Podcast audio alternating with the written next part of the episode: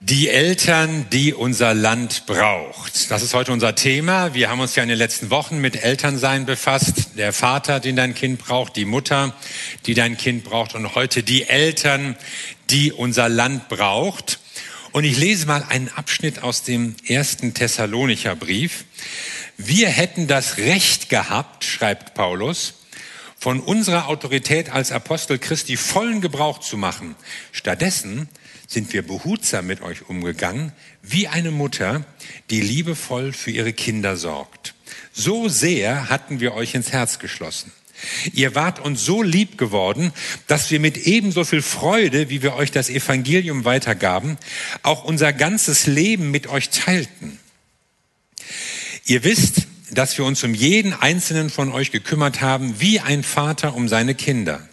Wir haben euch ermahnt und ermutigt und mit allem Nachdruck daran erinnert, wie wichtig es ist, ein Leben zu führen, durch das Gott geehrt wird. Er ist es ja, der euch dazu beruft, an seinem Reich und an seiner Herrlichkeit teilzuhaben. Also hier war eine junge Gemeinde, noch eine kleine Gemeinde. Paulus war nur wenige Wochen bei ihnen in der Stadt, dann musste er die Stadt fluchtartig verlassen. Und dann schreibt er ihnen kurze Zeit später diesen Brief. Und er blickt darin ein bisschen zurück, wie lief das eigentlich? Was haben wir eigentlich bei euch gemacht? Und er vergleicht seine Aktivitäten mit Vatersein und mit Muttersein. Und wir schauen zuerst auf den Vater.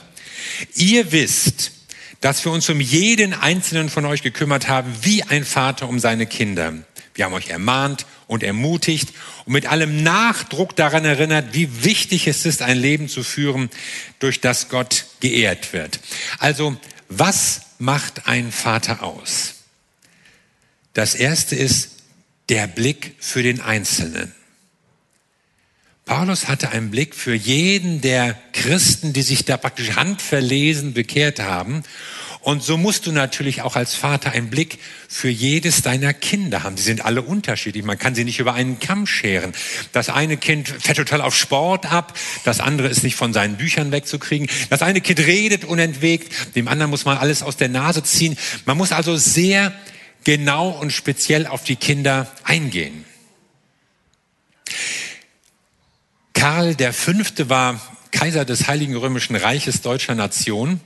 Und er gehört zu den wenigen Herrschern der Erde, die sich vorzeitig zur Ruhe gesetzt haben. Er zog sich in ein belgisches Kloster zurück, irgendwie ermüdet von der Politik und der ganzen Streiterei, der Kampf mit Luther, die Protestanten, die Franzosen, die Türken. Das macht ihn alles müde und er zog sich zurück. Und er hatte ein Hobby und dieses Hobby war Uhrensammeln. Und er wollte gerne alle Uhren synchron einstellen, damit sie gleichzeitig gehen. Tick, tack, tick, tack, alle Zeiger im gleichen Takt. Und er hat es nicht hingekriegt. Er lebte ja noch nicht im Zeitalter der Atomuhren und Funkuhren, da wäre das heute vielleicht anders. Aber die mechanischen Uhren des 16. Jahrhunderts, die kriegte er nicht synchronisiert. Und dann sagte er, Uhren sind wie Menschen. Sie ticken alle anders. Und das ist bei uns so. Wir ticken alle ein bisschen anders. Und in der Familie ticken auch alle anders. Und deine Kinder ticken anders und in der Gemeinde auch. Und deshalb müssen wir jedem Menschen so ganz besonders individuell, persönlich begegnen, in dem Wissen, der tickt ein bisschen anders als ich. Aber er tickt. Und so brauchen wir als Vater einen Blick für unsere Kinder und ich sage auch als Christen einen Blick für andere Menschen. Denn das, was Paulus hier schreibt, gilt ja jetzt nicht nur für die bürgerliche Kleinfamilie, sondern er spricht ja von der Gemeinde. Was tut ein Vater? Und da zählt Paulus drei Dinge auf, die er getan hat. Er sagt erstens ermahnen. Und das heißt korrigieren, das heißt zurechtweisen, das heißt Orientierung geben, das heißt auch mal zu sagen, so geht's nicht. Und sei froh, wenn du einen solchen Vater hast, der dir mal sagt, so geht's nicht. Sei froh, wenn du vielleicht solch einen Bruder in der Gemeinde kennst, der dir auch mal sagt, so geht es nicht. Wenn es Freunde oder Menschen gibt, die dich auch mal stoppen oder korrigieren. Manche glauben ja, oh, wenn man mich lieb hat, dann lässt man mich immer machen, dann kann ich immer tun und dann heißt es immer nur, ach ja, wie schön, dann hast du gut gemacht und ja, musst du selbst wissen, nein, weißt du nicht. Keiner von uns. Wir brauchen Leute, die mehr Erfahrung haben, mehr Durchblick, manchmal auch mehr Verstand und uns sagen, mach es besser nicht so, mach es besser lieber so. Ermahnung und dann trösten oder ermutigen. Also nach dem so nicht kommt das so doch. Die Wörter hängen auch im Griechischen eng miteinander zusammen. Und wenn ein Vater ermutigt, dann ist es fast egal, was andere Leute sagen. Das ist ein Zuspruch, den Kinder, den Menschen brauchen. Und auch dieses Ermahnen steht eigentlich im Neuen Testament immer in Bedeutungszusammenhang mit Ermutigen und Trösten. Es hat nie einen drohenden Unterton, nie einen strafenden Hintergrund, sondern es ist immer Einladen zu einem neuen Weg, Bewahrung vor Irrtum, Ermunterung zum Guten. Und dabei geht es nicht nur um ein bestimmtes Handeln, einzelne Sachen, die man abhakt, ja, mache ich, sondern es geht darum, eine Persönlichkeit zu formen. Und eine Persönlichkeit, die ermutigt und ermahnt wird, die entwickelt eine Reife, die entwickelt Urteilsvermögen, die entwickelt auch Selbstwert, Sicherheit. Wir wollen auch unseren Kindern auch Sicherheit mitgeben. Eine gesunde Persönlichkeit.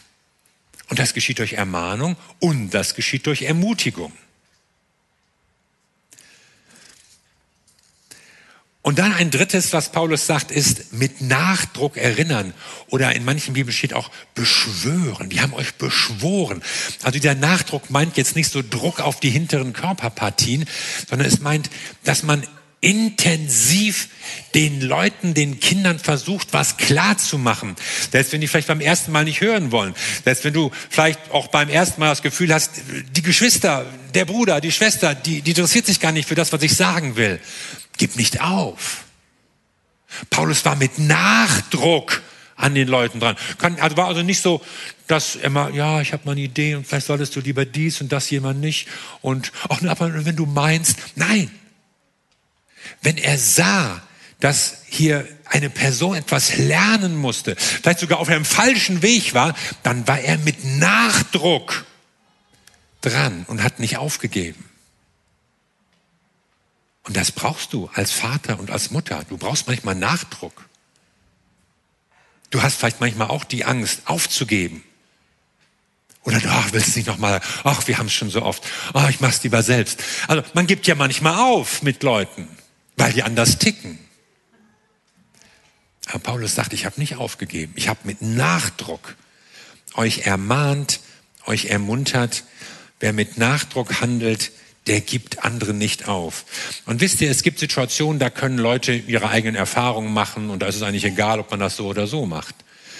Aber es gibt Situationen, da geht es um Rettung, da geht es um das Heil, da geht es um Himmel und Hölle, da geht es um Zeit und Ewigkeit. Und wenn du Vater oder Mutter bist, dann weißt du, dass es bei dir ja auch und deinen Kindern Situationen gibt, da lässt du sie nicht selbst entdecken, wie das ist. Jedes Kind muss seine eigenen Erfahrungen machen mit Schwimmbädern, mit Herdplatten, mit Autobahnen. Nein, so ist das nicht. Sondern gewisse Dinge sagen wir ihnen mit Nachdruck. Und ich behaupte, das ist auch im Glaubensleben so. Wir haben vielleicht manchmal so den Eindruck, ja, mach mal und guck mal und entdeck mal. Aber Paulus weiß, es gibt einen Weg, der zum Leben führt und einen Weg, der zum Tod führt. Und darüber darf man auch mal mit Nachdruck reden.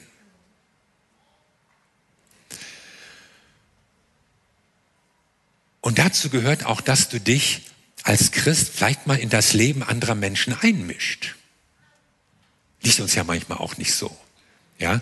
Soll ich meines Bruders Hüter sein? fragte Kain mal ganz frech, als Gott sich nach Abel erkundigte, seinem Bruder, den er übrigens gerade umgebracht hatte.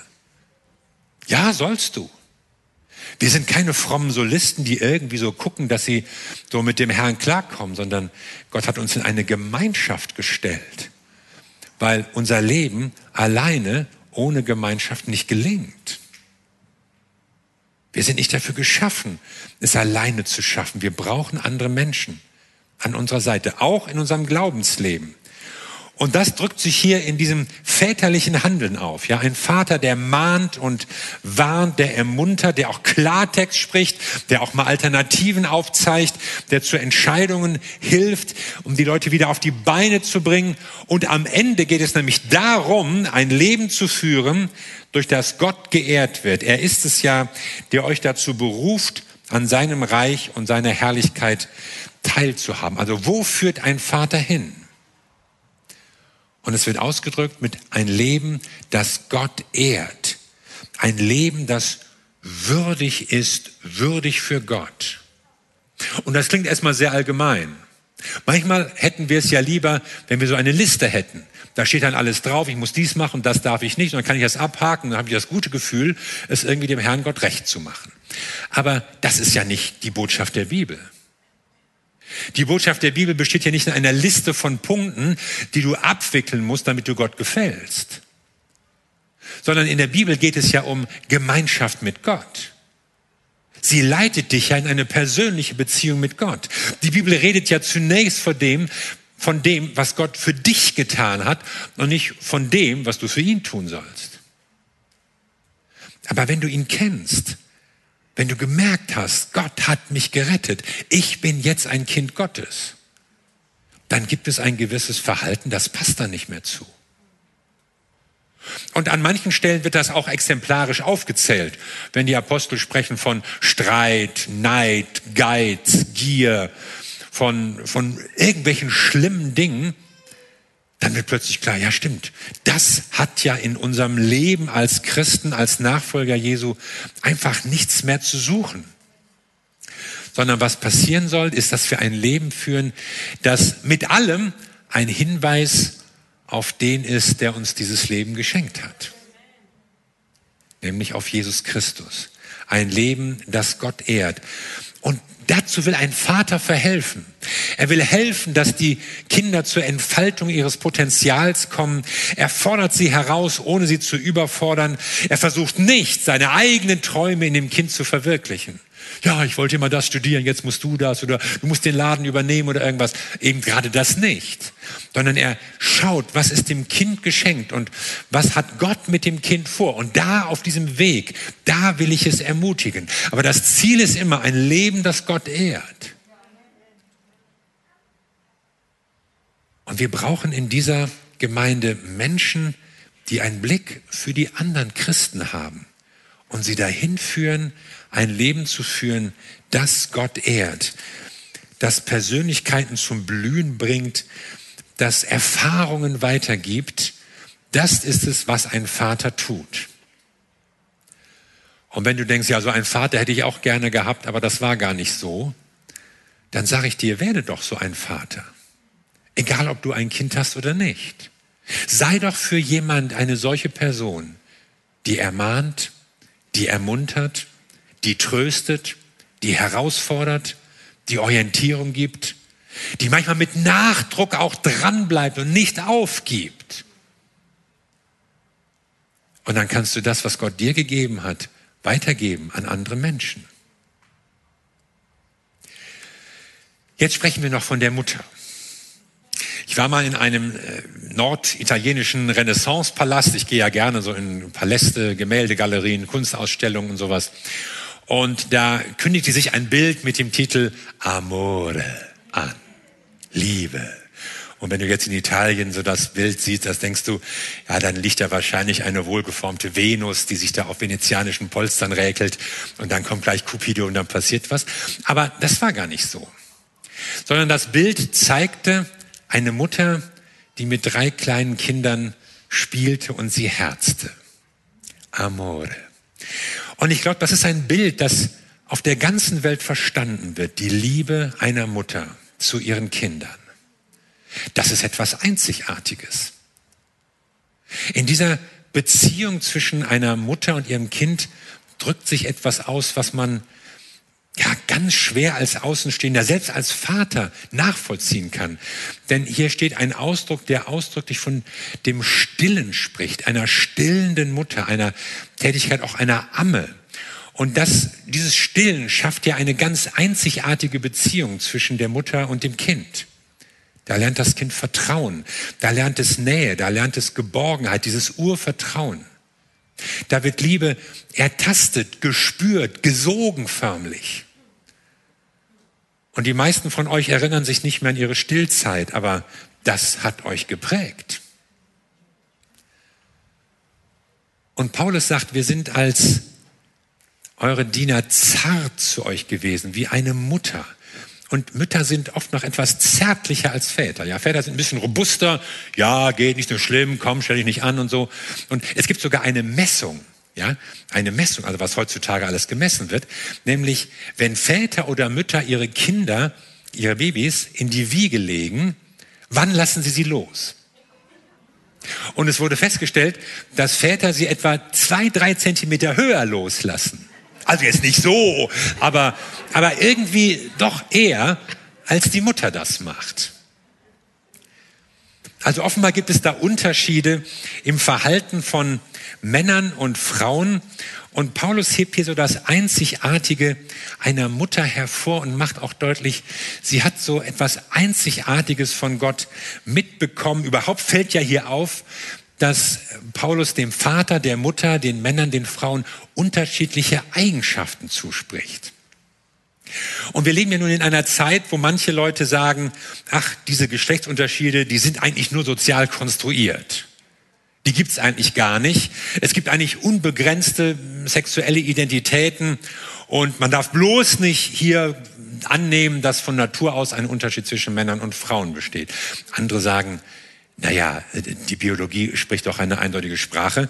Das sind doch kontrafaktische Behauptungen, ist doch irgendwie Quatsch. Also, mir leuchtet auch eher ein, dass es Unterschiede zwischen Männern und Frauen gibt.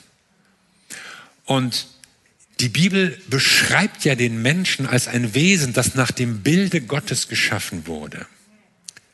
Und sie sagt ganz am Anfang, Gott schuf den Menschen nach seinem Bilde, männlich und weiblich schuf er sie.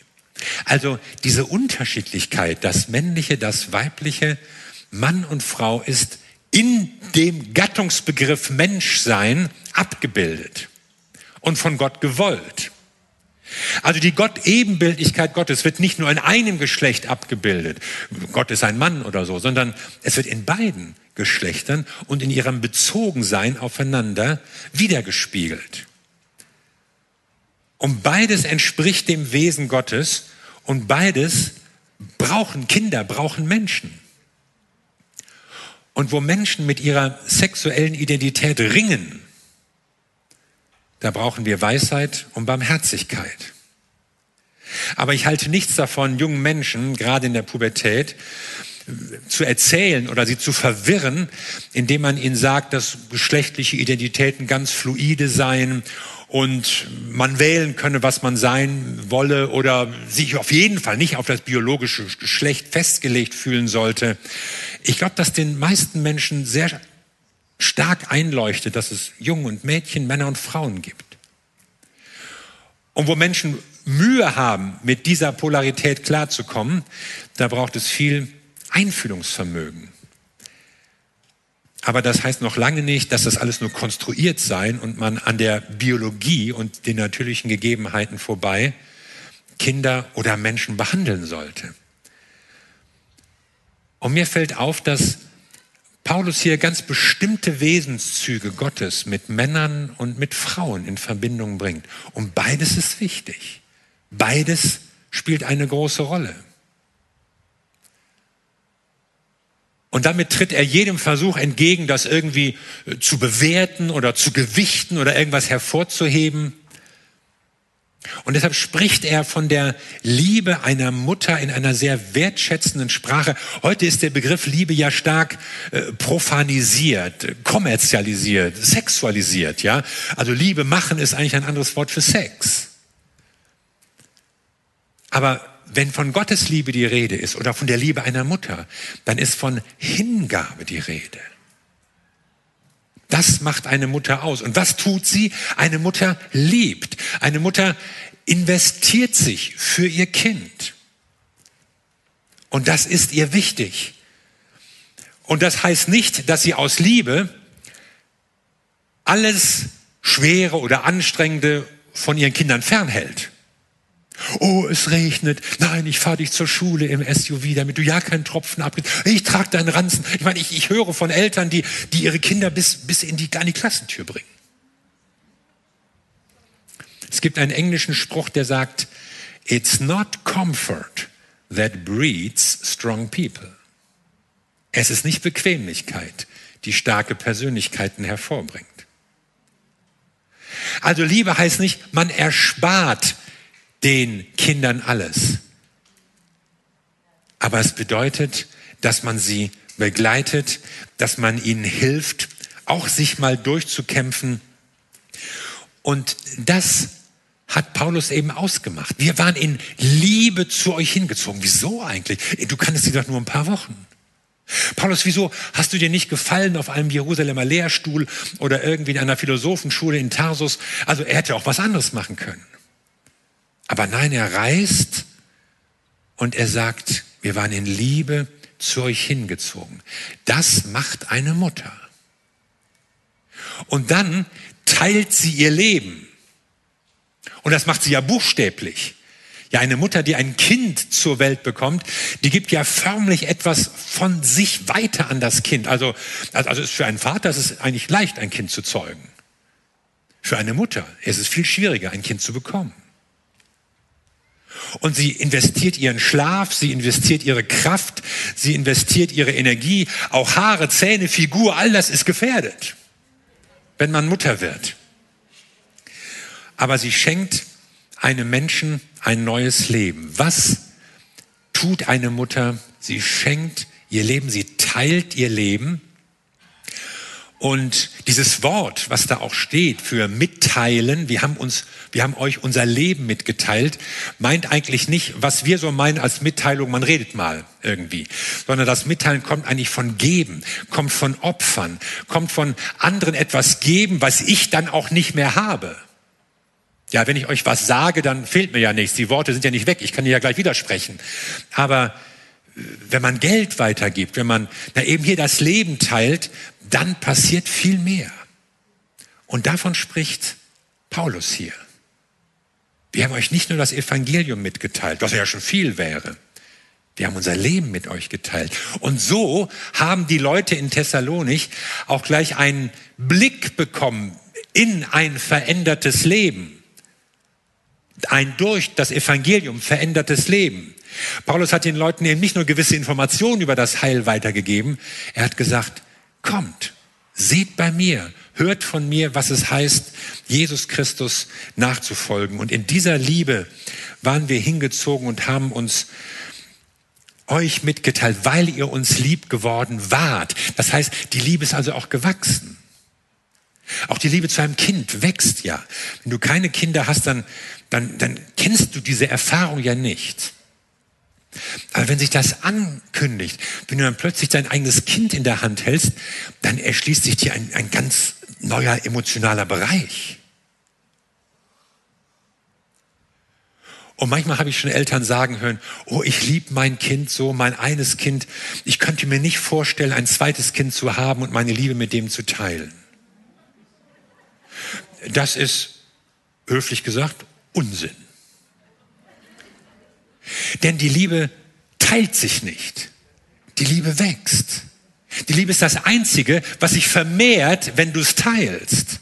Weil die Liebe etwas Göttliches ist. Gott liebt mich ja auch nicht weniger, weil es jetzt dreimal so viele Menschen gibt, wie zu der Zeit, als ich geboren wurde. Oh, jetzt muss meine Liebe geteilt werden mit einem Argentinier, einem Indonesier, einem Nigerianer vielleicht.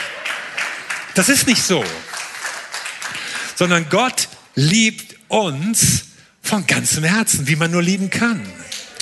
Und egal wie viele Kinder du hast, du wirst sie lieben von Herzen, weil sich die Liebe vermehrt, wenn man sie gibt, wenn man sie investiert. Und das beschreibt Paulus hier. Und die Liebe ist auch etwas, was Menschen zusammenbindet. Mütter schaffen es auch oft, manchmal besser als Väter, Versöhnung zu stiften, Streit zu schlichten, Beziehungen wiederherzustellen Und das kostet manchmal was. Das kostet manchmal Zeit, das kostet manchmal Stolz, das ist manchmal anstrengend, mühsam. Aber Liebe sucht immer wieder Wege, um Beziehungen herzustellen. Und Paulus, der große Apostel, sagt, wir waren wie ein Vater, wir waren wie eine Mutter zu euch. Und Paulus war nicht irgendein ein Kirchenlehrer, der so eine interne Bedeutung für fromme Kreise hat. Paulus war eine der prägendsten und einflussreichsten Persönlichkeiten der Weltgeschichte. Es gibt kaum einen Menschen, der die Geschichte der Menschheit so geprägt hat wie Paulus durch seinen Dienst und seine Reisen, seine Predigten und seine Briefe. Und vielleicht denkt ihr, oh, Paulus ein Held, Paulus sagenhaft, Paulus super. Und Paulus sagt, wisst ihr was? Ich habe eigentlich nur gemacht, was ein Vater und was eine Mutter macht. Was normale Eltern für ihre Kinder machen. Das habe ich euch weitergegeben. Ich habe euch ermahnt, ermuntert. Ich habe euch korrigiert. Ich habe euch Liebe bewiesen. Ich habe mein Leben mit euch geteilt. Und so war er Träger einer Bewegung, die die Welt verändert hat. Es gibt Millionen, Hunderte von Millionen Christen, die letztlich Paulus und seiner Missionstätigkeit verdanken, dass sie Jesus Christus kennengelernt haben. Und Paulus sagt, ich war wie ein Vater, ich war eine Mutter. Wir brauchen Väter und wir brauchen Mütter in unserer Gemeinde. Und es ist egal, ob du eigene Kinder hast oder nicht. Du kannst sagen, ich möchte ein Vater, eine Mutter sein. Vielleicht leidest du darunter, dass du sagst, ja, meine Mutter war aber nicht so. Ich habe das nie so erlebt. Aber du kannst dich jetzt entscheiden, selbst für andere Menschen zu handeln, etwas weiterzugeben von dem, was du gelernt, gehört, empfangen hast. Und du kannst davon ausgehen, dass Gott dich zum Segen setzen möchte für andere Menschen. Aber es hat was mit Liebe zu tun, mit Hingabe, mit Durchhaltevermögen, mit nicht aufgeben, weil Menschen heute diese Orientierung brauchen.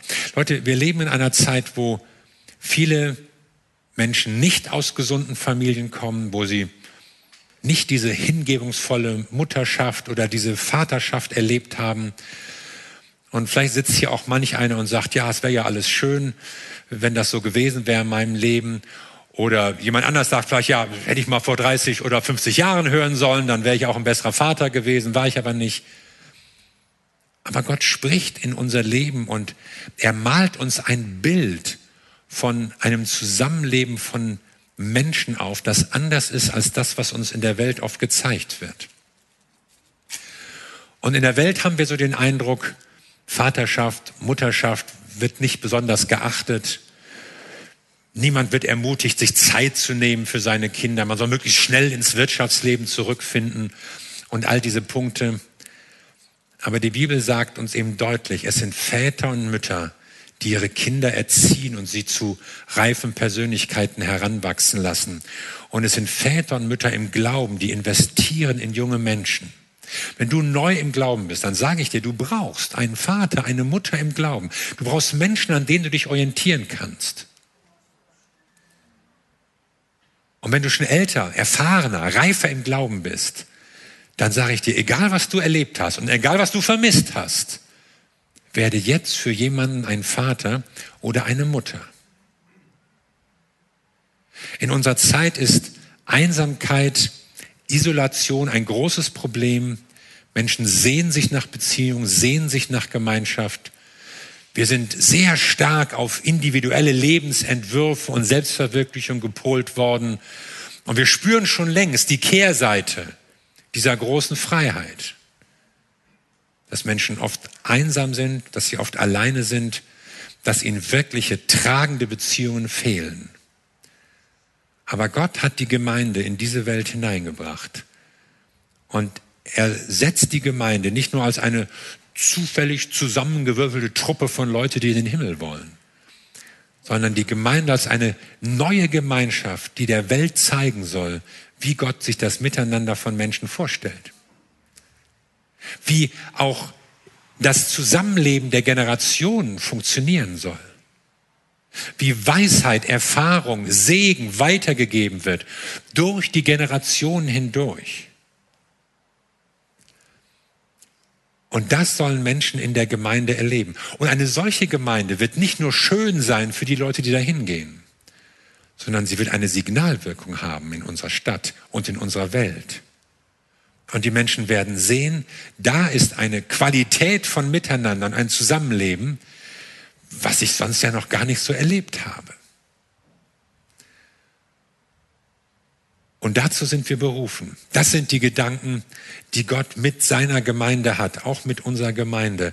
Und ich sag dir, lass dich nicht entmutigen, weil du sagst, ach, ich habe vielleicht keine Kinder und bei mir hat's nicht geklappt und meine Eltern waren doof und oder weg oder was weiß ich, sondern triff heute eine Entscheidung und sage, ich will Vater sein, ich will Mutter sein. Oder wenn du ganz neu bist, ich will auf Menschen, auf reifere Christen hören in meinem Leben, weil ich einen Vater und eine Mutter für mein Glaubensleben haben möchte. Amen. Lass uns zusammen beten.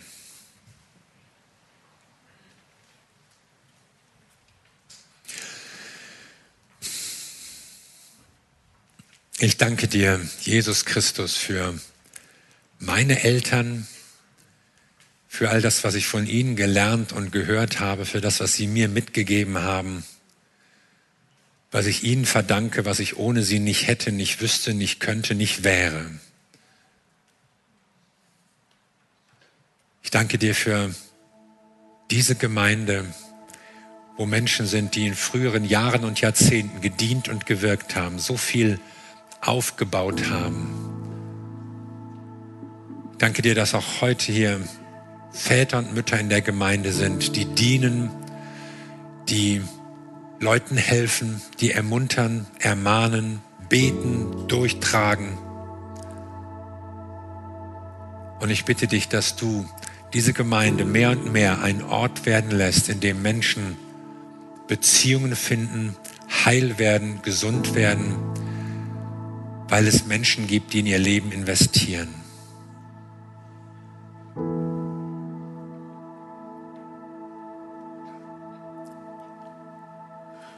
Und wenn du schon länger im Glauben bist, dann will ich dich einfach herausfordern, ganz bewusst nochmal eine Entscheidung zu treffen und ein Ja zu sagen. Ja, ich will Mutter sein. Ja, ich will Vater sein für andere Christen. Vielleicht denkst du schon an deine Kleingruppe oder Leute, mit denen du zu tun hast. Vielleicht hast du auch noch gar niemanden vor Augen und du kannst zu Gott sagen, ich will Vater, ich will Mutter in Christus sein für einen anderen Menschen. Und wenn du neu im Glauben bist, dann frage ich dich, hast du einen Vater oder eine Mutter im Glauben? Und wenn das nicht der Fall ist, dann sage ich dir, such dir jemanden. Geh in eine Kleingruppe, wo Leute sind, die dir voraus sind. Lass dir von Menschen was sagen. Frag mal andere, wie sie in dieser oder jener Situation umgehen, wie sie ihr Christsein leben, wie sie mit Krisen in ihrem Leben fertig geworden sind. Und ich glaube, dass Gott persönlich zu jedem Menschen spricht durch seinen Heiligen Geist. Und deshalb will ich uns eine kurze Zeit des Gebetes geben, wo du persönlich Gott antworten kannst. Höre auf das, was Gott dir zeigt und wo du angerührt bist, wo du merkst, ja, das will ich, hier will ich Veränderung, hier muss ich auch was tun. Dann kannst du mit diesem Gedanken zu Gott ins Gebet kommen und es ihm sagen.